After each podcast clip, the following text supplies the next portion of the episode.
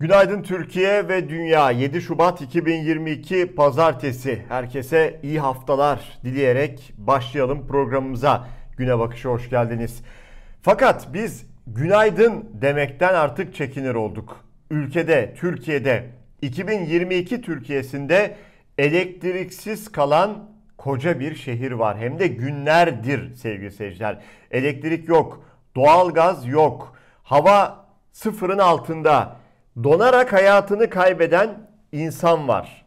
Türkiye'den bahsediyoruz. Isparta'dan bahsediyoruz sevgili seyirciler. Hem bununla başlayacağız. Isparta'da günlerdir ne oluyor? Nedir bu çaresizlik? Buna bakacağız. Sonrasında ekonomiye dair yine önemli haberler var. Fatura isyanı var. Artık fatura isyanı halkı aşmış durumda. Toplumun önünde tanıdığı isimlerden de faturalara karşı e, bir tepki var. Bunları da paylaşacağız ama önce isterseniz Isparta ile başlayalım.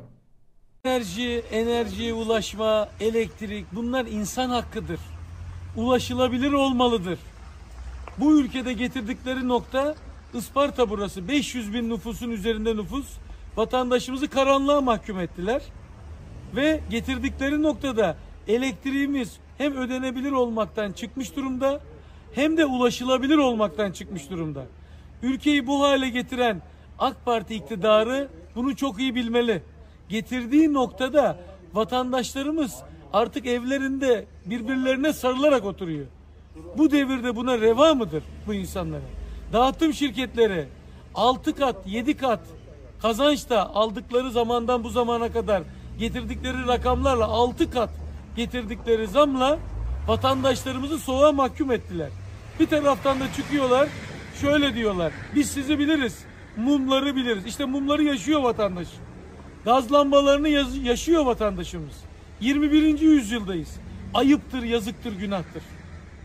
CHP milletvekili Ahmet Akın günlerdir bölgede sevgili seyirciler. Evlere de misafir oldu. Bakın mum ışığında oturan insanlar. Ne diyor? Saat gece 02.09. Isparta karanlıkta ve elektrik kesintisi devam ediyor. Vatandaşlarımız soğuktan uyuyamıyor. 500 bin nüfuslu koca kenti mum ve gaz lambasına mahkum ettiler.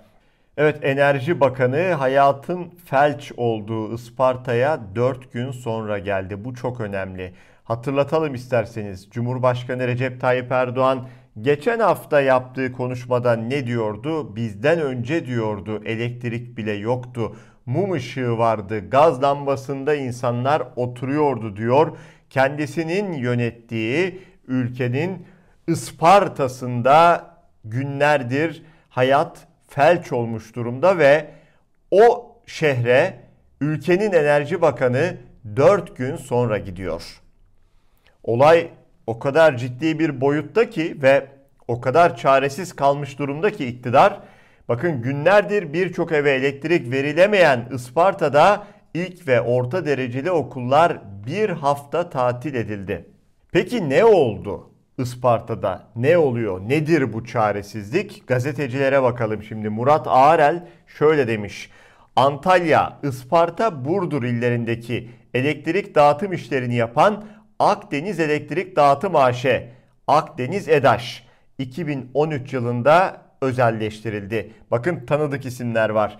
Özelleştirme sonucunda Cengiz Holding ve Colin İnşaat aldı. Günlerdir Isparta'ya elektrik verilemiyor. Bir gün gazetesi yayın koordinatörü İbrahim Varlı özetlemiş. Isparta'da ne oldu? 9 yıl önce elektrik dağıtımı özelleştirildi. Kente kar yağdı, 2 gün elektrik kesildi. Halk mum ve fenere mahkum edildi. İnsanlar eksi 7 derecede uyumak zorunda kaldı. Ramazan Nazlı evinde donarak öldü. Şirket ve AKP'li başkan pişkince açıklamalar yaptı diyor İbrahim Varlı. Ve o pişkince denilen iki açıklamayı da ekranlarınıza getirelim. Önce bakandan başlayalım. Enerji ve Tabii Kaynaklar Bakanı Fatih Dönmez Ispartalılara ne diyor? Anlayışınız, sabrınız için teşekkür ediyoruz. Hakkınızı helal edin. Birkaç gün enerjisiz kaldınız diyor. Bunu söyleyen ülkenin Enerji Bakanı yıl 2022 ve şehrin belediye başkanı AKP'li Isparta Belediye Başkanı Şükrü Başdeğirmen. Ne diyor? Kar yağışı berekettir, bizi kuraklıktan kurtardı diyor.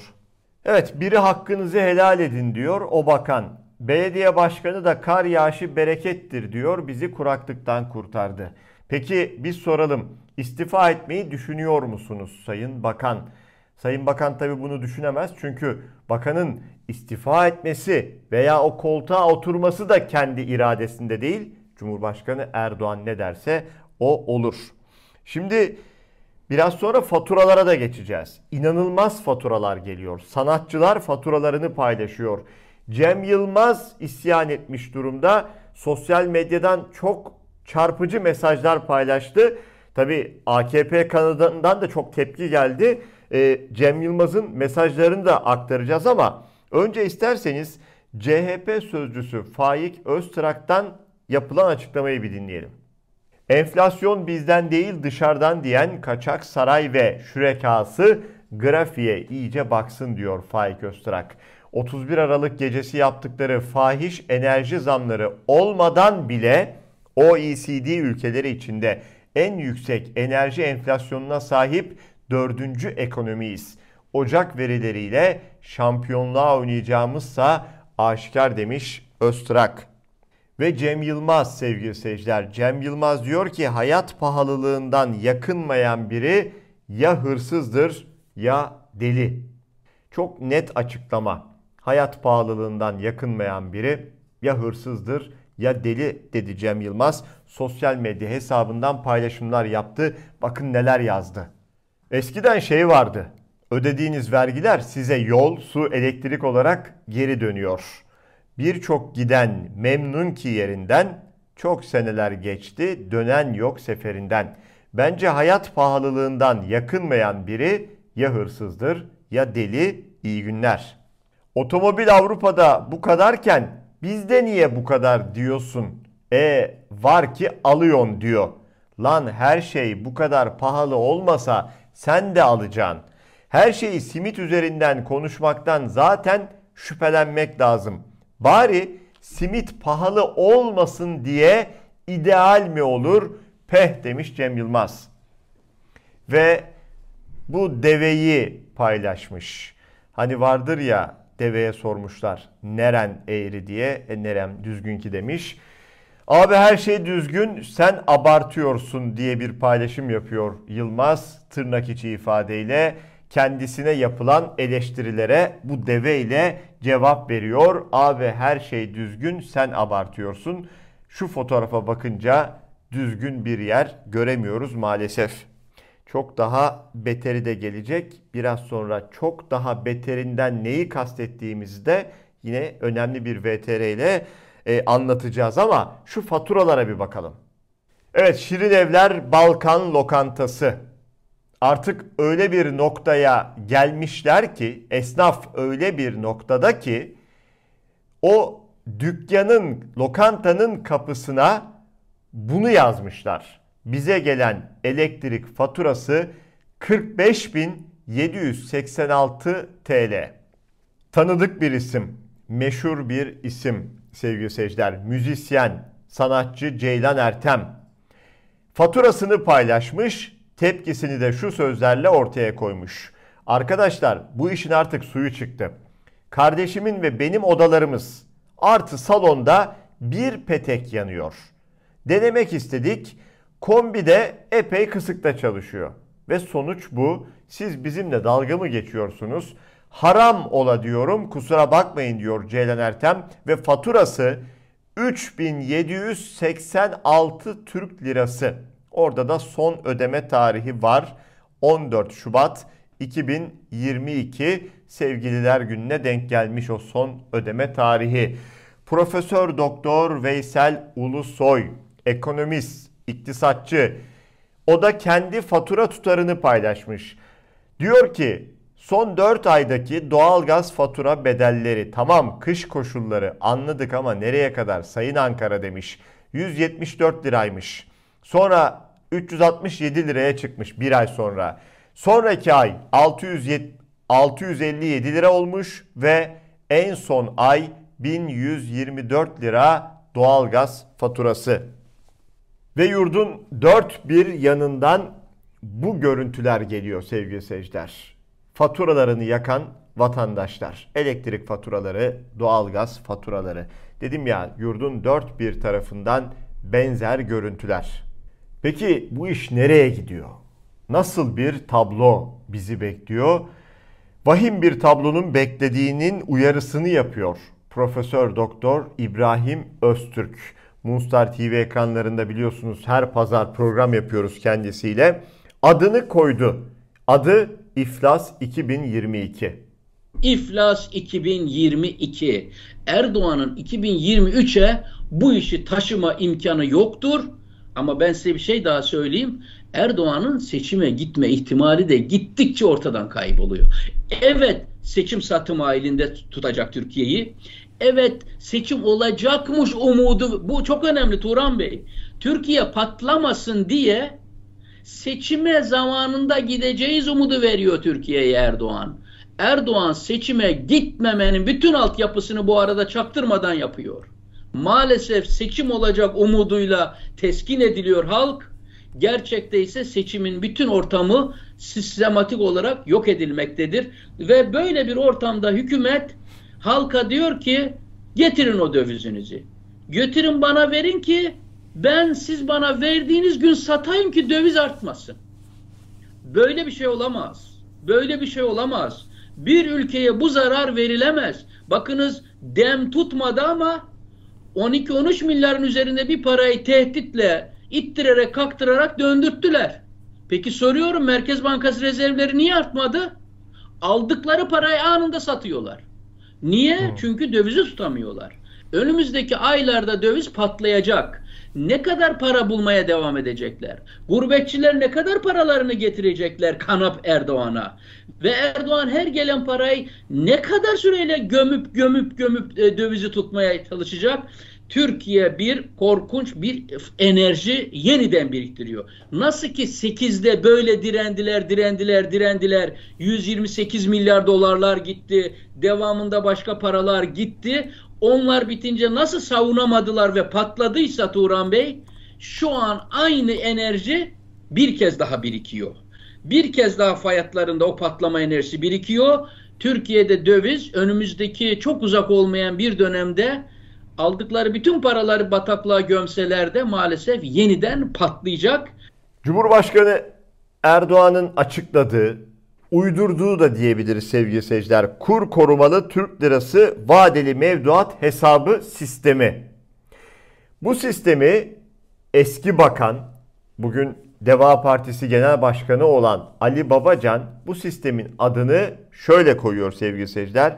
Devleti batırma projesi kendi paramızın tasarruf aracı olma işlevini bile tamamen dolara bağlıyorlar. Ve bunu televizyon reklamlarıyla yapıyorlar ya. Sanayicilere, bankalara baskıyla yapıyorlar bunu. Rahmetli Özal'ın kendini uyanık zannedenlerin dalaveresi diye tanımladığı bir uygulamaya başlattılar. Özal'ın gelecek nesiller sakın böyle bir hataya düşülmesin dediği uygulamayı her türlü devlet kaynağıyla şu anda pompalıyorlar. İşte o 20 Aralık gecesi resmen devleti batırma kampanyasına başladılar arkadaşlar. Devleti batırma kampanyasına destek vermeleri için banka çalışanlarına ve şirketlerine yoğun baskı yapıyorlar. Banka şube müdürlerine talimat gitmiş durumda. Şu kalan Türk lirası hesapları var ya o Türk lirası hesaplarında dövize endeksleyin. Ne kadar çok dövize çevirirseniz size o kadar takdir edeceğiz diye. Şirketlere baskı yapıyorlar. Diyorlar ki bak mevduatınız varsa Türk lirası onu hemen dövize endeksleyin. O listeye adınız girsin yarın o liste lazım olur. Kendi vatandaşımız yetmiyor. Yurt dışındaki vatandaşlarımızın döviz birikimlerini de bu kampanyaya dahil etmeye çalışıyorlar. Devleti yabancı paraya endeksli bir biçimde daha da borçlandıralım diye uğraşıyorlar. Ya bu para arkadaşlar bakın bu garanti verdikleri rakam var ya bu devletin parası ya.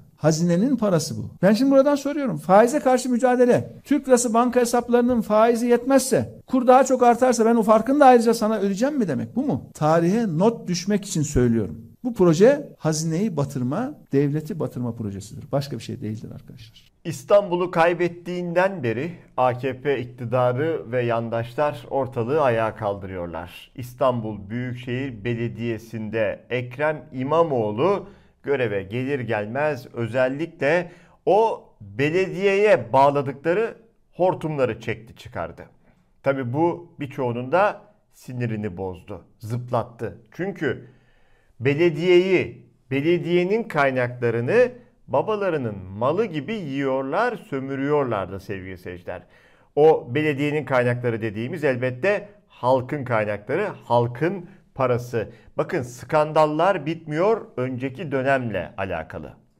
AKP milletvekili Fatma Betül Sayan Kaya'nın kardeşi Bakan Yardımcısı Fatih Sayan 18 yaşında İstanbul Büyükşehir Belediyesi'nde işe başlamış.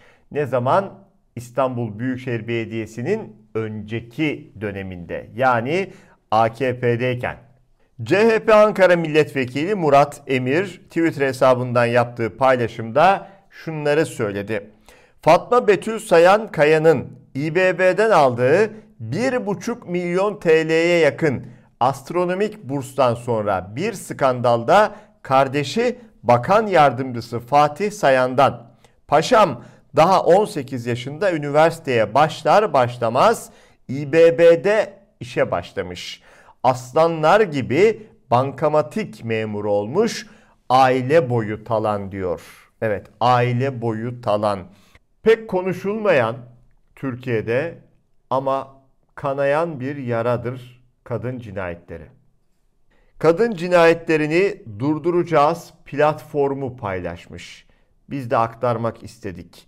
Çok önemli bir noktaya dikkat çekmişler. Son iki yılda 29 kadının yüksekten düşerek öldüğü kayıtlara geçti. Hepsinin arkasında bir erkek vardı diyor kadın cinayetlerini durduracağız platformu.